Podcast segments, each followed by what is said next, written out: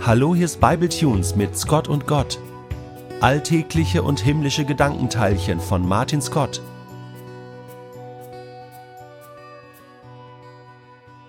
Da sitze ich neulich im Gottesdienst und erlebe seit Urzeiten mal wieder ein Theaterstück.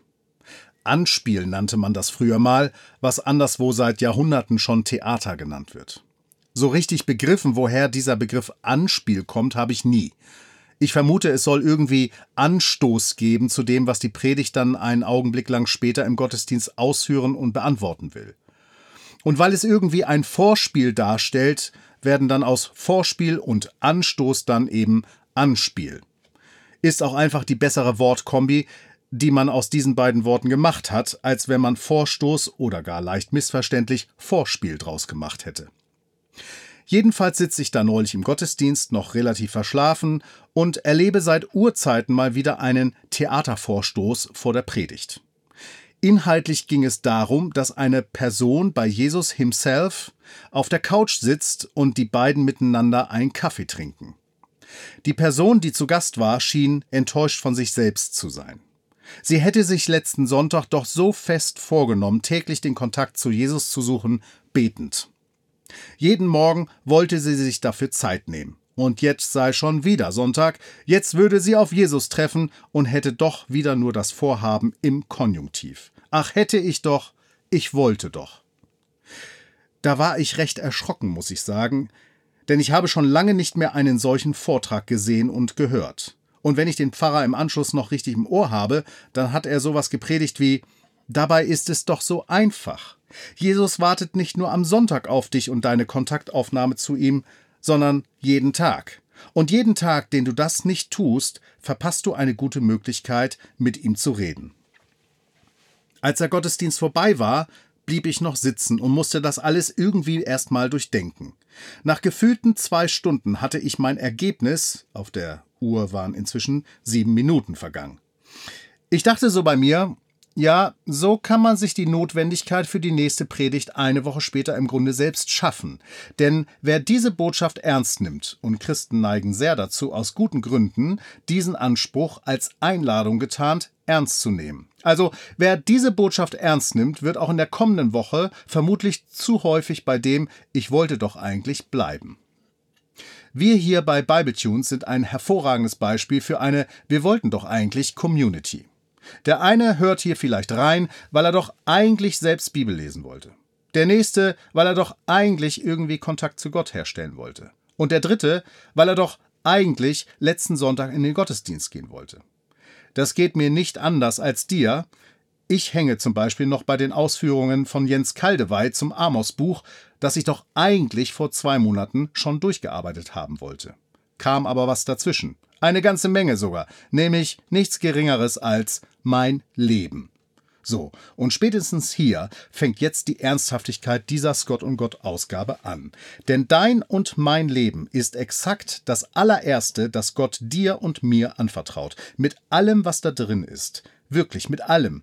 Duschen, Zähne putzen, Wäsche waschen, irgendwie was essen, arbeiten, Freunde treffen, einkaufen, ein Bier trinken, aufräumen, Pause machen, schlafen, einen Film gucken, die Seele baumeln lassen, dich um deine ärztliche Versorgung kümmern, deine alt gewordene Mutter anrufen, Kontakt zu den besten Freunden halten, dem Nachbarn beim Aufbauen eines Schrankes helfen, den Müll rechtzeitig rausstellen. Und für Menschen, die eigene Kinder haben, ist diese Liste ungefähr doppelt so lang, wie ich aus eigener Betroffenheit heraus weiß, denn ich gehöre selbst dieser Risikogruppe an. Das ist das Leben, in das du gesendet wirst. Von Gott. Und es ist das eine einzige heilige, von Gott geschaffene Leben auf seiner Erdkugel.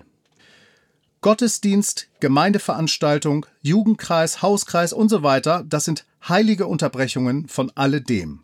Wer an so etwas teilnimmt, zeigt doch gerade, dass ihm Gott nicht am allerwertesten vorbeigeht und dass er gerne mit Jesus sprechen möchte.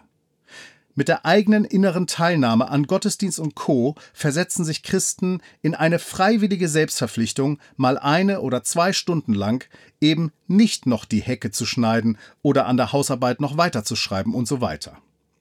Sie unterbrechen sich selbst freiwillig und dürfen auf einen Gott hoffen, das ist zumindest das, was ich zutiefst glaube und aus der Bibel herauslese, der sie freudig erwartet.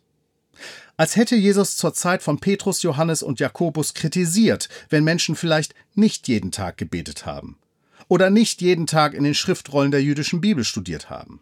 Nein, genau andersherum war's. In einem Mini-Storytelling erzählt Jesus eines Tages von zwei Menschen, die in den Tempel gehen, um zu beten. Der eine stellt sich vorne hin und startet betend einen Riesenmonolog, mit dem er versucht, Gott zu beeindrucken. Was er alles fasten würde und was er alles spenden würde, wie gut und moralisch integer er sein Leben leben würde. Der andere stellt sich hinten hin und beendet sein Gebet nach exakt fünf Worten. Gott, sei mir Sünder gnädig. Über diesen sagt Jesus am Ende seiner Story, dieser Mann ging gerechtfertigt hinab in sein Haus. Gott gegenüberzutreten, dazu gehören anscheinend zwei wichtige Eigenschaften.